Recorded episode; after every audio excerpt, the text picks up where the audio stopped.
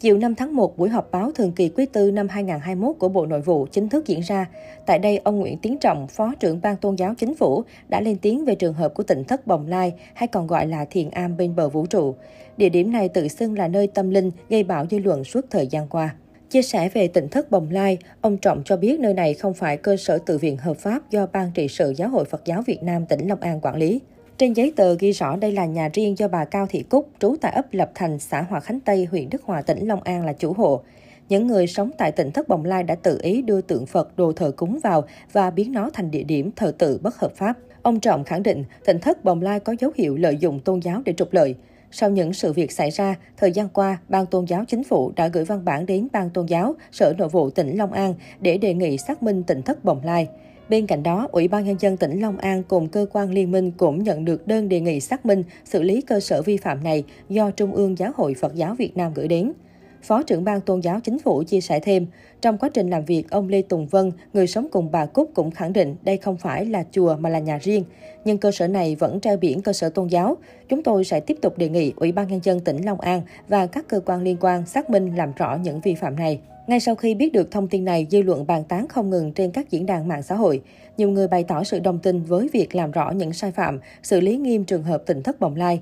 Đa số bình luận đều cho thấy sự vui mừng khi cuối cùng những người tự xưng là Nico tu sĩ sống tại nơi này bị điều tra. Trước đó, Ủy ban Nhân dân tỉnh Long An cũng đã gửi báo cáo đến Ban Tôn giáo Chính phủ về việc tỉnh thất Bồng Lai có nhiều sai phạm trong xây dựng, sử dụng đất sai mục đích, cơ quan chức năng đã lập biên bản xử phạt hành chính với chủ hộ là bà Cao Thị Cúc và yêu cầu khôi phục tình trạng đất ban đầu.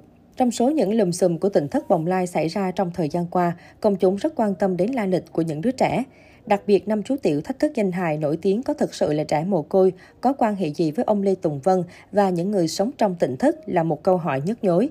Đài phát thanh và truyền hình Long An trong chương trình thời sự mới đây đã phần nào giải mã vấn đề này. Phóng sự chỉ rõ, đến thời điểm này, rất nhiều người lầm tưởng tỉnh thất Bồng Lai là một cơ sở thờ tự Phật giáo. Đặc biệt, sự kiện năm chú bé tham gia cuộc thi thách thức danh hài đã để lại tiếng vang.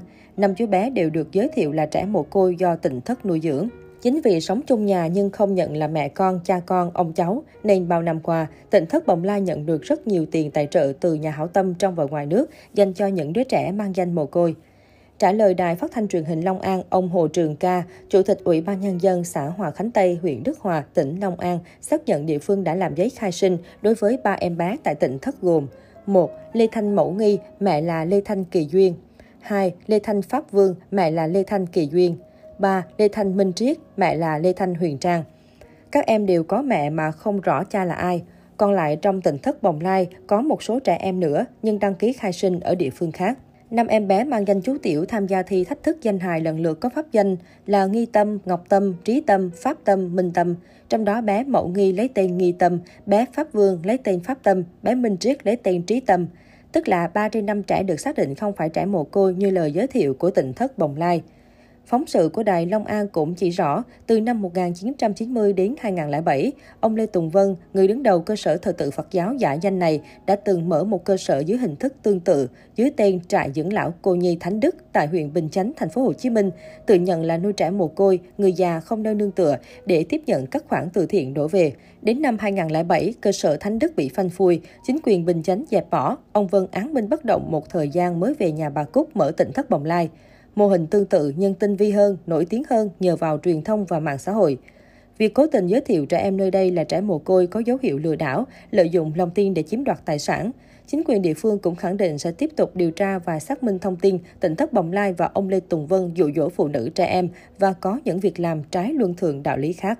Việc một số cá nhân cư ngụ tại đây, đặc biệt là năm chú tiểu, nhóm trẻ được giới thiệu là trẻ mồ côi tham gia các game show giải trí trên truyền hình, mặc đồ tu hành nên nhận được nhiều cảm tình từ công chúng. Từ đó có những nguồn từ thiện trong và ngoài nước đổ về. Cơ quan chức năng xác minh sơ bộ cho thấy những cá nhân ở đây sống sinh hoạt như một gia đình gồm nhiều thế hệ, gồm cả trai lẫn gái và nghi vấn họ có quan hệ huyết thống với nhau. Tuy nhiên, trừ ba trẻ em được làm giấy khai sinh ở địa phương, nguồn gốc của những thành viên khác trong tỉnh thất Bồng Lai vẫn là một bí ẩn.